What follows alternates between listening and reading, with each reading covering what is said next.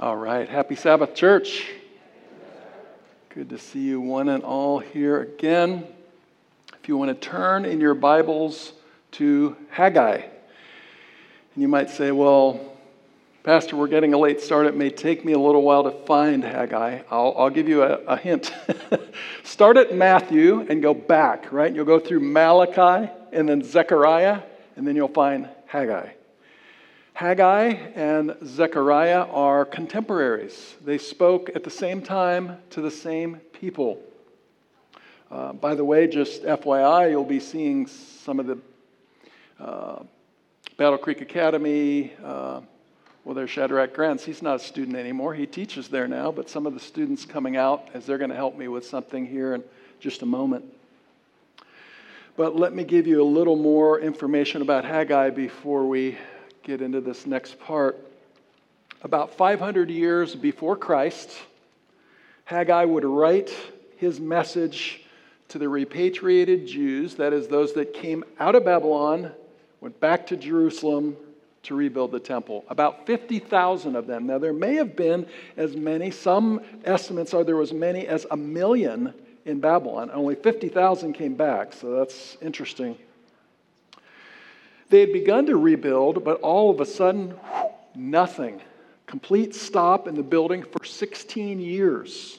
There had been no work done at all. So Haggai writes to encourage and challenge them to once again start the building. His efforts were wildly successful. In 20, from, the, from when he first started speaking, 23 days later, they started working after 16 years of doing nothing. I would say that is a major, major success. So today we're going to do a survey of the book of Haggai. Uh, I have one sermon, and so um, got to see what I can get in in that time period.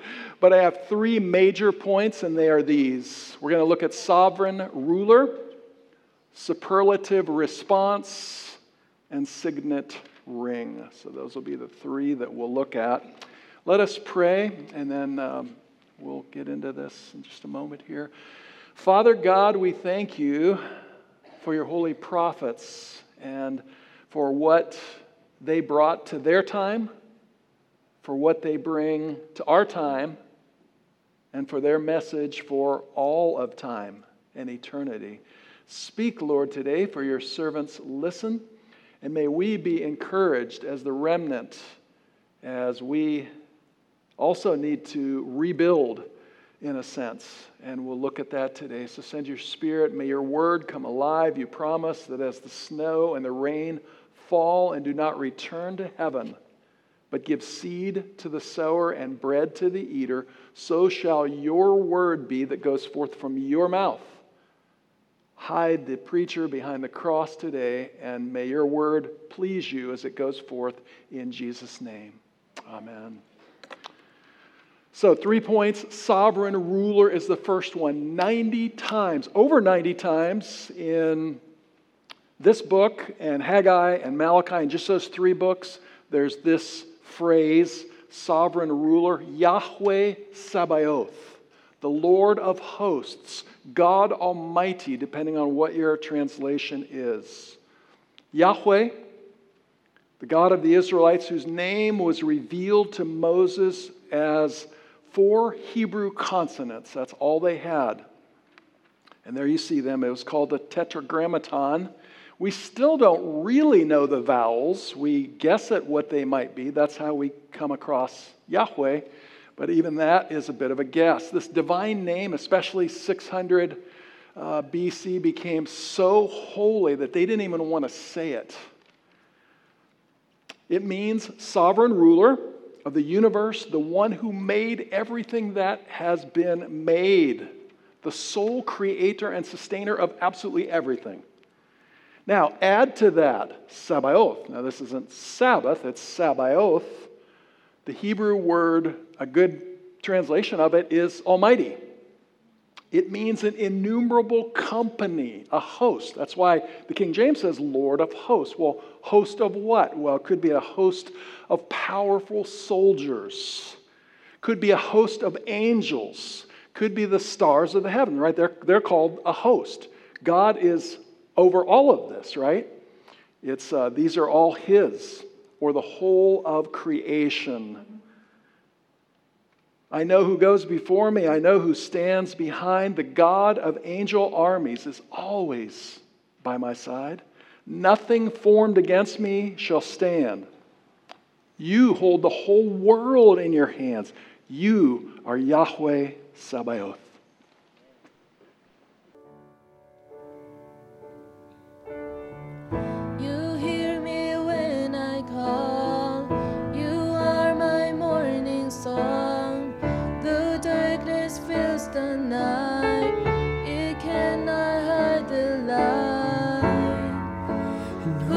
Shall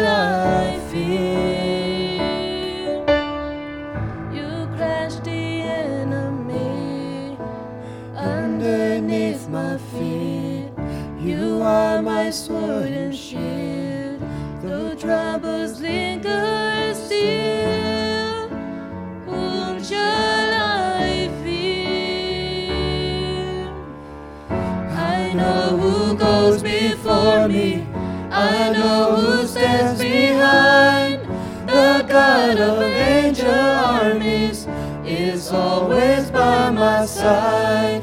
The one who reigns forever. He is a friend of mine. The God of angel armies is always by my side.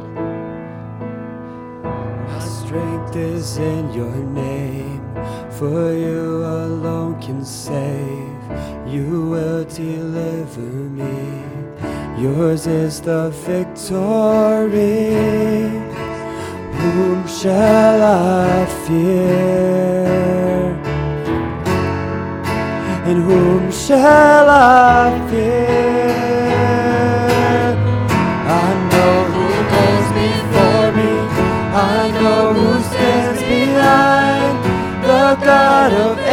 Armies is always by my side.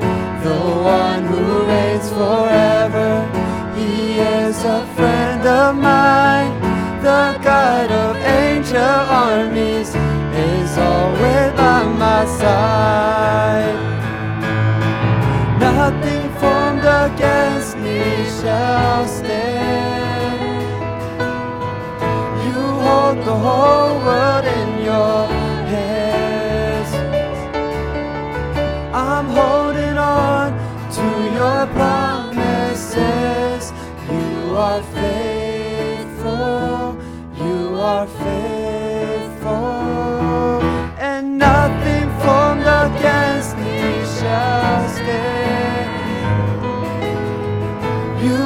the whole world in your hands.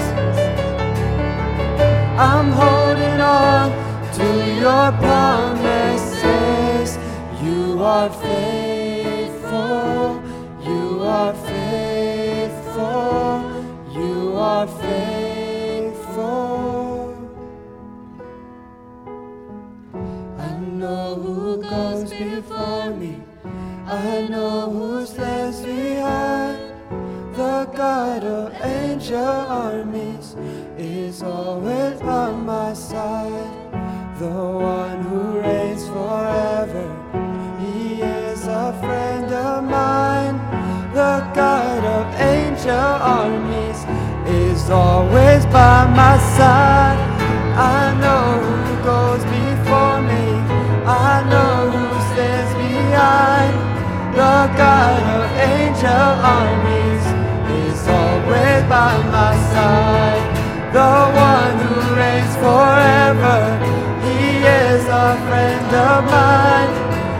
God of angel armies is always by my side.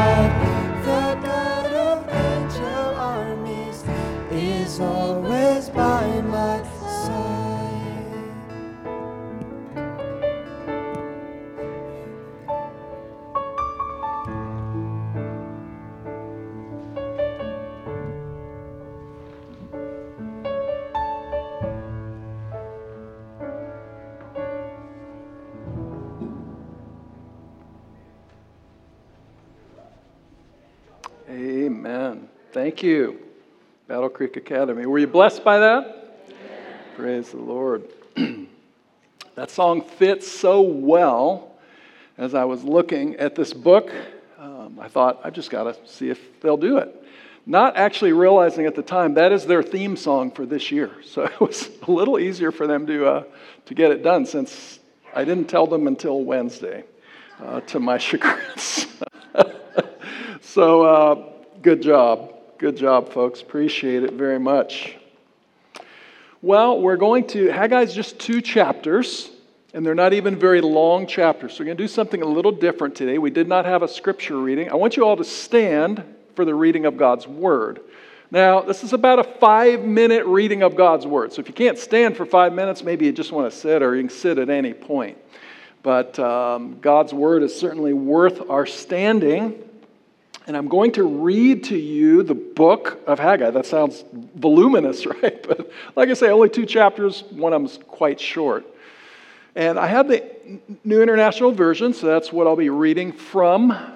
And after the first identification of Zerubbabel and Joshua as the son of Shealtiel, governor of Judah, Joshua, the son of Jozadak, high priest, I've truncated that part because once you've identified them, you know who they are. And so as, we read, they're identified as that probably eight times here, but you only hear it at the beginning and the end. I'm going to do another thing a little bit different. When it comes to Lord Almighty or the Lord of hosts, I'm going to use the Hebrew Yahweh Sabaoth.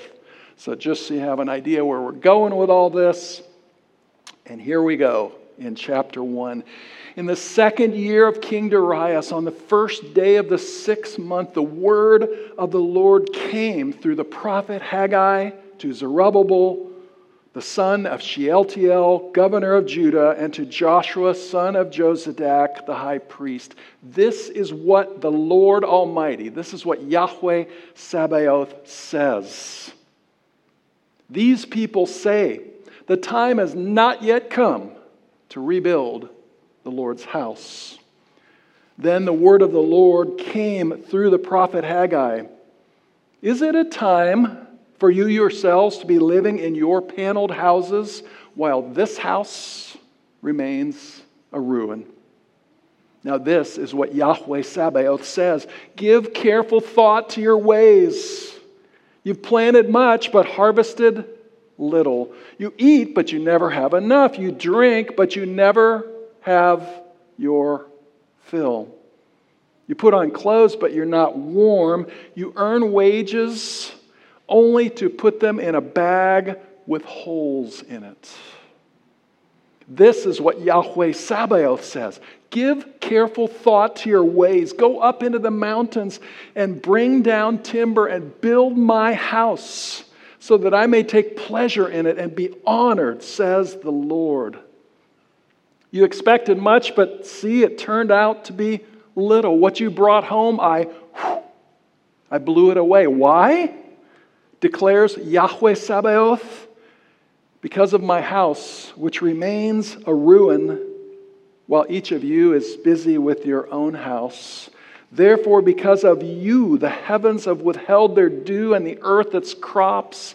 I called for a drought on the fields and the mountains, on the grain, the new wine, the olive oil, and everything else the ground produces, on people and livestock, and on all the labor of your hands.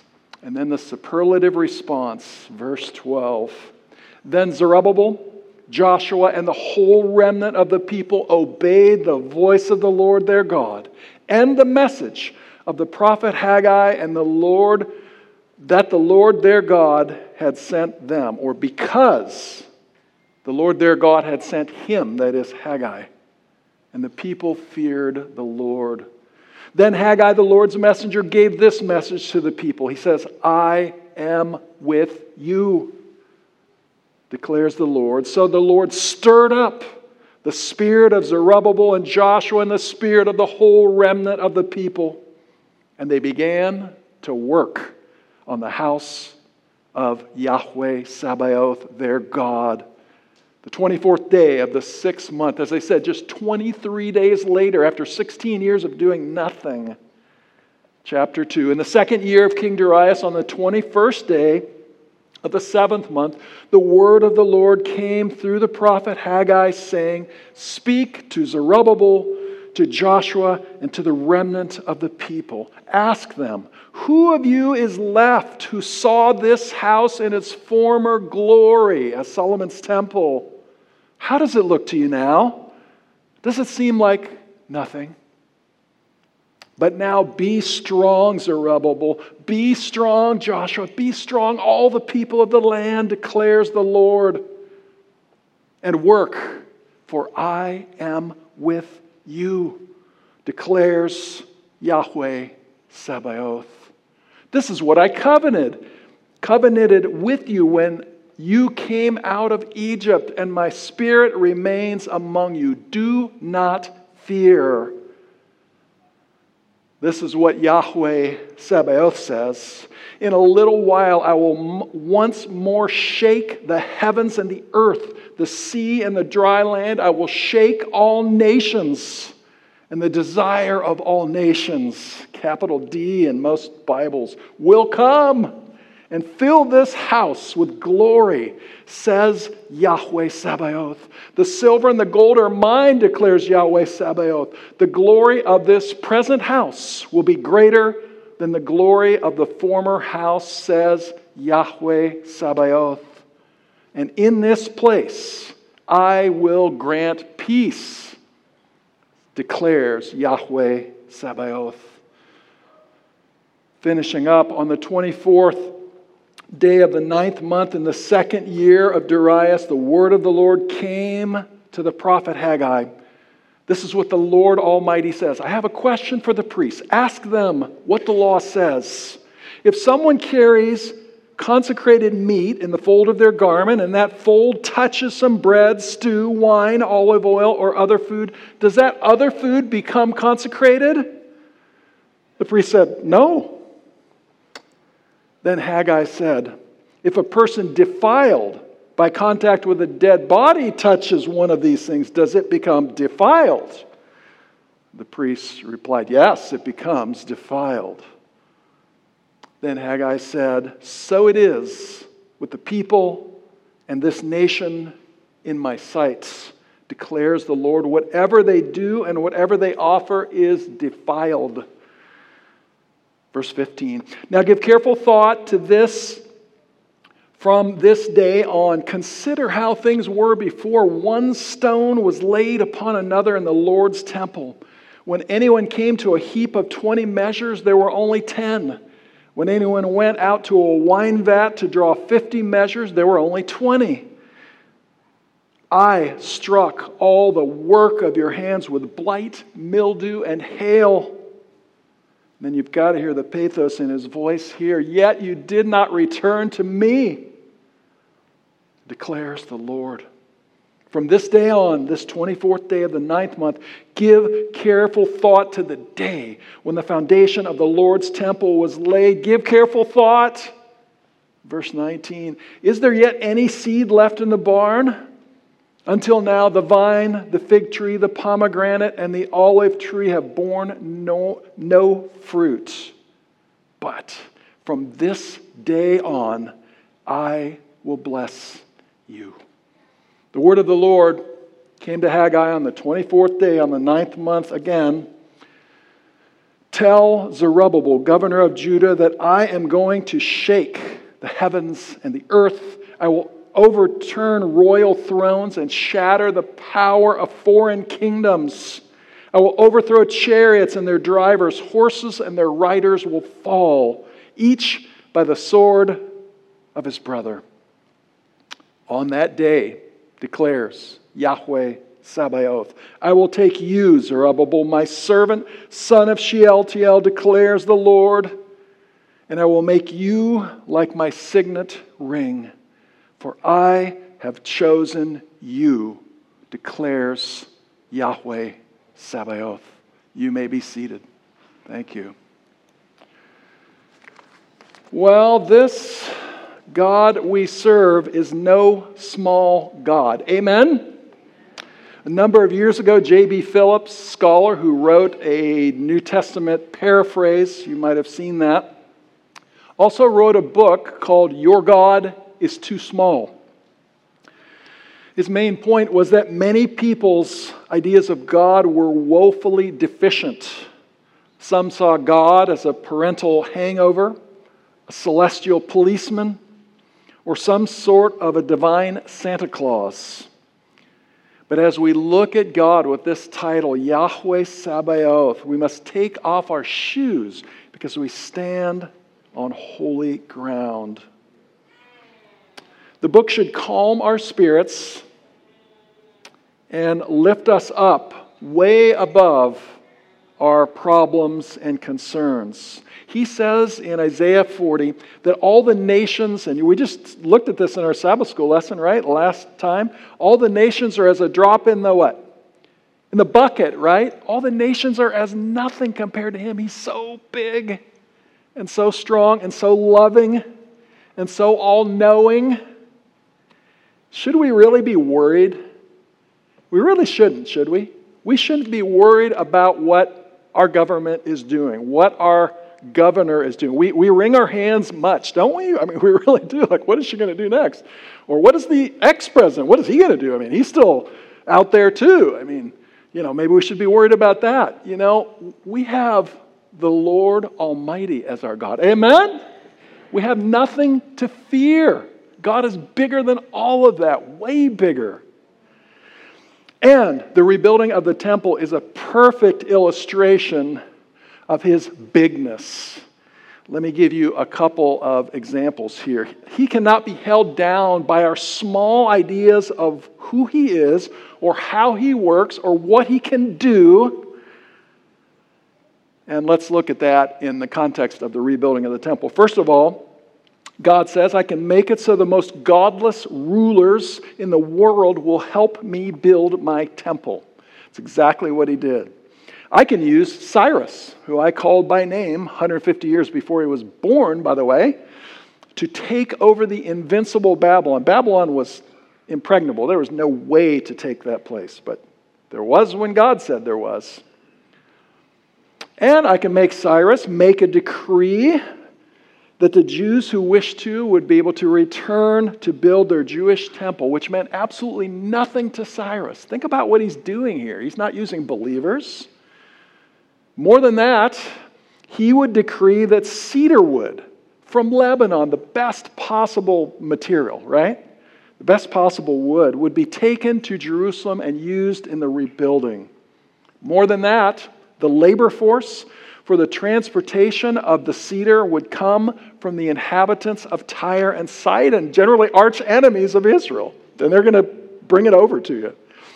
Not only that, the expense for the transport would be borne by their godless government. And oh, those 5,000 gold and silver vessels that were taken by Babylon and now were in the hands of Persia, it's just worth a fortune. But easy come, easy go. We'll just let you have those back. really? Only God can do something like that. Amen? And that's exactly what he did. Now, why did Cyrus do this? We don't have time to turn. You can look at it later. Ezra 1 1. This is why Cyrus did these things. It says there in the first year of Cyrus, king of Persia, in order to fulfill the word of God predicted by Jeremiah, the Lord moved the heart of the king of Persia. Amen? God has the rulers of this earth, their hearts are in his hands, scriptures tell us. Amen? We have nothing to fear. God is bigger than any problem in your personal life, bigger than any national problem. He's bigger than all of it. One last thing oh, and nine years later, after the rebuilding, Cyrus is now off the scene. He's died in battle and Darius has taken over, and there's more local opposition to the rebuilding. And the local opposition says, you know, we're not sure that Cyrus really ever made that decree. Would you check into that, Darius, and please let us know if that ever even happened? Because if it didn't, we're going to shut this thing down right now. Well, Darius checks into it, finds out it's legit, and then he does three things. Here's what he does he confirms the decree, first of all. Secondly, He said that no one was to interfere with the rebuilding. Thirdly, he says that a huge chunk of the expenses were to be paid by the IRS. Come on and say amen. If you can move the IRS, you can move anybody. History is not in the hands of any nation. Amen? We got to get this straight. If anybody should be concerned, it should be the nations and the rulers about the church instead of the church worrying about the nations and the rulers. Amen? Who's got God on their side here, by the way? we do. The Bible says the gates of hell shall not prevail against us. That sounds like an offensive move to me. Come on and say amen. Ah, oh, Haggai, we're going to continue a little survey of this book right now. We've looked at sovereign ruler. We're going to look at the superlative response and then signet ring as we continue on. And this is an amazing book. We could certainly, I could certainly spend a lot more time in it. But you saw how it started. The people said, well, you know, it's not really time to do anything yet. Well, God had told them 16 years before and before that that it was time. But enemies came in, lots of things happened, and they said it wasn't time. And God corrected them and said that it was time. But in thinking of them saying it wasn't time, I think we have to all ask ourselves the question what keeps us back? What keeps us back from doing what is honorable and pleasing in the sight of God? Is there something that you know that is, but you're somehow kept back from it? Oh, friend, now is the time. It is from fear. Is it from fear that you will not succeed? Fear what your friends may think if you just went all out for Jesus? What is it that keeps you back from doing what is honorable in God's sight? Well, in verse 3, God asks the returning remnant a question. In essence, he says, Is it right for you to live in luxurious homes while this house remains a ruin? Is it right for you to be spending your time, your best thoughts on your own things and not on the things of God? And do you really think God can bless that? Uh, you're seeing that that's not working well in their context, right? They everything they did and all they were earning more, but it was like, where did that money go? It just went right through. It's like I got a hole in my pocket. And so God said, Yes, put me first. Seek first the kingdom of God and his righteousness. And what will happen? All these things will be added unto you. Because this house remains in a ruin in their day, that this second building house, while the people were all building their own houses, God could not bless as he would like to have blessed. And I love that one verse where it talks about pleasing in God's sight. Actually, it's in verse 8 so that I may take pleasure and be honored. And I thought about that. I mean, if at the end of your life, God could say of you, you know, I was pleased with what that person did. I was pleased with what he did. I was pleased with what she did. I was honored by what they did. Wouldn't that be enough? I mean, I, that would be enough for me. if I hear that, uh, I think that would be enough. And that's what God was asking for. Unfortunately, they were kind of pleasing themselves, right? They were after their own pleasure. And isn't the Sabbath a great sign of that unselfish pleasing God and not us, right? Remember Isaiah 58 where it says, if you Put not your foot on the Sabbath. Let me read it for you. From breaking the Sabbath, from doing as you please on my holy day, if you call the Sabbath a delight and the Lord's holy day and honorable, if you honor it, not by going your own way and doing as you please, or speaking idle words, then you will find your joy in the Lord, and it will cause you to ride on high places and to feast on the inheritance of your father Jacob.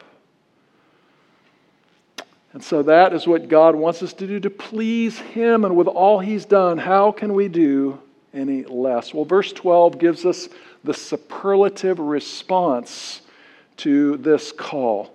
And it indeed is an amazing response. They obeyed, right? It says they obeyed. It's to Zerubbabel, Joshua, and the whole remnant. The people believed and reverenced, or they feared and obeyed the Lord their God. It says they obeyed the voice of the Lord their God and the message of Haggai because the Lord their God had sent him. So that word because gives us a little clue as to why this superlative, why this great, awesome response. Because gives us a key, and it is because they knew and believed two things. First of all, that the Lord was not just God, but He was their God. And secondly, that the Lord, their God, had sent Haggai with the message. And so the superlative response the whole remnant believed and feared, and they did something else. They got to work, right? Their faith worked. As I said, after 16 years of inactivity, just like that, 23 days, and they're, they're back at it. Amazing.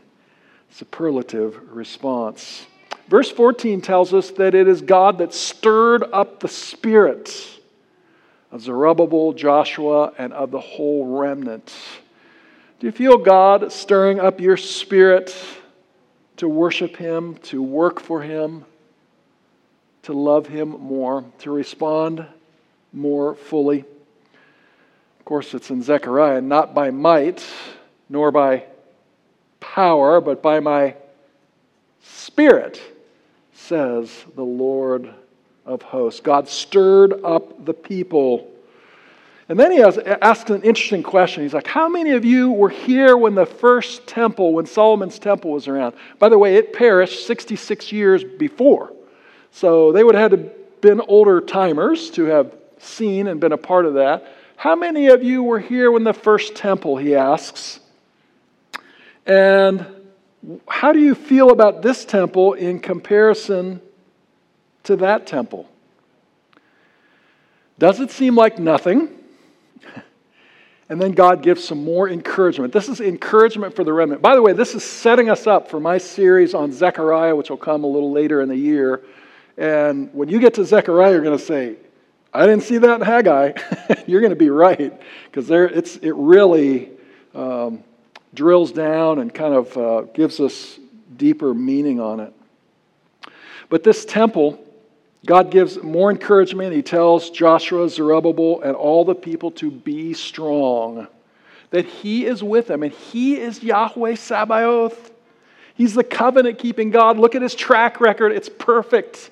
Look what He did with Egypt, the Bible says. He led them out.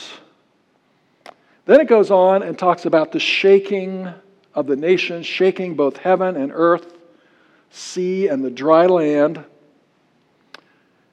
And then it says that the desire of nations, and if you still have your Bibles open, see if that D and desire is capitalized in your Bible. In a lot of Bibles it is, because many people saw this as messianic. Not all scholars do, but most do. Many do. The earliest ones did. And so there would be a shaking coming, the shaking of all nations, heaven and earth. Then the desire of nations, Jesus would come. Amen? that coming that we long for. But could it be, could it be that what we're seeing on this earth now is the beginning of that shaking of heaven and earth? I wonder. One thing I know is if God is doing the shaking, no human plan is going to be able to thwart it. Amen? I don't care how many electric cars you drive. And I love, I, will tell you my Elon uh, uh, Musk story sometime. I, uh, Phyllis, I told it to prayer meeting. All right, I'll just tell it real quick here. So I was in, I'm in um, Silicon Valley in Santa Clara. They have a dealership there. Now, their dealerships aren't like a bunch of cars in a lot. Their dealerships are like a couple cars in like a showroom. It's crazy. And anyway, me and Lexi were in there. We walked down and get some ice cream or whatever we did. And we came back. When we came back, there was a bunch of people partying in there, and there was only one Caucasian guy in the room. Everybody else was Asian. And it was Elon Musk. And he came to the door of the showroom because I was going to go back in. And so I was, but then I'm looking and I'm like, this is, this is not what I was expecting. So anyway, he came and opened the door for me and went like this. So the richest man in the world, well, he's not, uh, he, it, it varies. He is sometimes, sometimes not. but anyway, opened the door for me and I said no. um, so anyway, interesting story. But uh, where was I going with that? Anybody re- remind me where I was at? Um, anyway, could it be that what's happening now in our world is the shaking of the nations? I, I wonder. I wonder. Nobody's going to be able to stop it. Uh, no environmental uh, activities are going to be able to stop it if God is the one doing it. Just keep that in mind. Indeed, in the days just before Christ's coming, the years just before his coming, the whole earth will be lightened with the glory of that fourth angel, right? He says, This temple will be greater. Well, that temple was greater also, right? Because who walked the precincts of that second temple?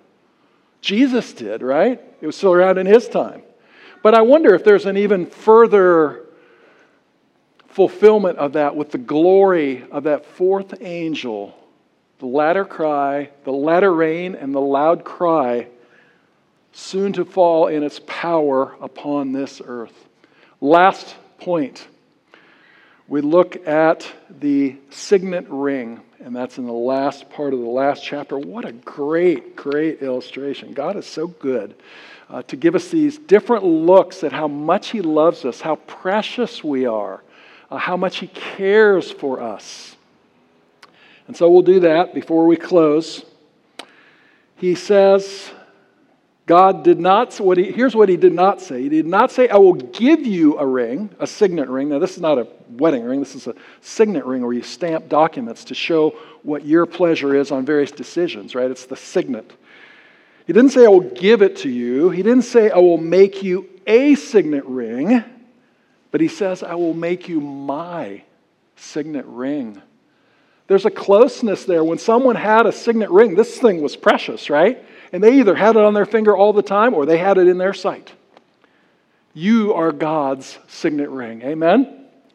You are so precious to Him. He has you in His sight all the time. Amen? That's why the psalmist said, What is man that thou art mindful of him? You know what mindful means? It means his mind is full of you. He thinks of you all the time. God loves you that much. You are his signet ring. Well, it was the official ring of God, and it was used to stamp things. How precious are you to God? Isaiah says this that you are precious and you are loved. In Isaiah 43, he says this God promised that he would give Egypt as our ransom, Cush and Seba in our stead. And then he says in verse 4 Since you are precious and honored in my sight, because I love you, I will give men in exchange for you and people in exchange for your life. You're so precious to God today. You are that signet ring. Now, you, you might be saying, well, wait a minute, Zerubbabel was the ring. He is. And Zerubbabel was a type of Christ. And in Christ, you are that. Today, you and I are like that signet ring to God, precious, honored, and loved. Oh, and he also says in Psalms 49, I have engraved you. Where? Upon the palms of my hands. It's possible that a mother could forget the child that she is nursing, highly improbable, but it's possible, and that she would not have compassion on the child she has born, but it's not possible with God that He will forget you. Amen? You're so precious to Him. You are that signet ring in Christ. See, I have engraved you upon the palms of my hands. Your walls are ever before me, like the signet ring. We are precious. Like the signet ring, God will be with us and not forget us. His mind is full of you. You're always on His thoughts. You're precious to Him. Precious. Even in your darkest moment, God is calling you to Him and out of darkness into His marvelous light. Think of John Newton, the swearing, slave trading sailor that came face to face with the cross, right? And he's like, wait, I'm precious? God didn't wait for him to stop being that before he was precious to him. Amen? Now, he, he did, it wasn't loving what he was doing, but he loved him and he thought he was precious then. And when it hit him that he was precious, it changed his life. He wrote this In evil long I took delight, unawed by shame or fear, till a new object struck my sight and stopped my wild career. I saw one hanging on a tree in agonies and blood who fixed his languid eyes on me as near his cross I stood. Never till my last day can I forget that look. It seemed to charge me with his death, though not a word he spoke. My conscience felt and owned the guilt and plunged me in despair. I saw my sin his blood had spilt and helped to nail him there. Alas, I knew not what I did, but now my tears are vain. Where shall my trembling soul be hid? For I, the Lord, have slain. A second look he gave, which said, I freely all forgive. This blood is for thy ransom paid. I died that thou mayest live. Thus, while his death my sin displays in all its blackest hue, such is the mystery of grace. It seals my pardon too. You're precious to God today. How precious? Alas, and did my Savior bleed? And did my sovereign die? Would he devote that sacred head for such a worm as I? And the answer is yes. yes, he would. Yes, he did. He loves you so much. Last text before we close the New Testament, the disciples, you know, they've been sent out. They're just rocking, man. Devils are fleeing, and whoa, look at us go. And they say that to Jesus, and he says, he says, that's all good, but there's something that they should be even more rejoicing in, and that is that their names are written in heaven. Amen? Your name is written in heaven. You are precious. And our God in heaven is Yahweh Sabaoth, the one who is above everything, and yet he loves you individually. His love for you individually can't be equaled. It's, it's like, the, think about as inheritance, right? When you, if we die, we give an inheritance and it goes to several different people and it's split up, not with God. When God gives inheritance, he gives it all to everyone. Amen? And that's what God is giving to us. You are his signet ring. Well, lastly, that signet ring was used to stamp things, right, with the desire of the king. God says you're his signet ring, right? So he wants to use you as his stamp of his character on this world before the universe. Amen? What a privilege to be ambassadors for God in these last days.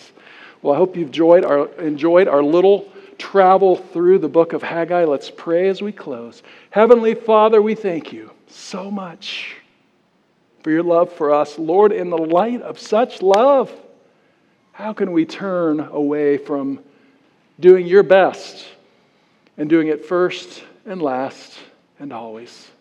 Thank you, Lord, for the blood that was spilt that proves our preciousness. Jesus, you risked everything.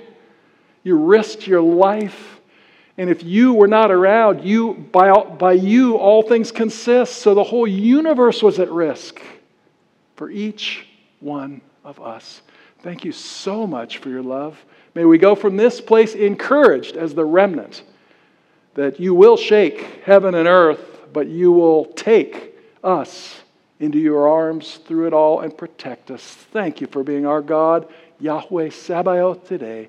In Jesus' name, amen.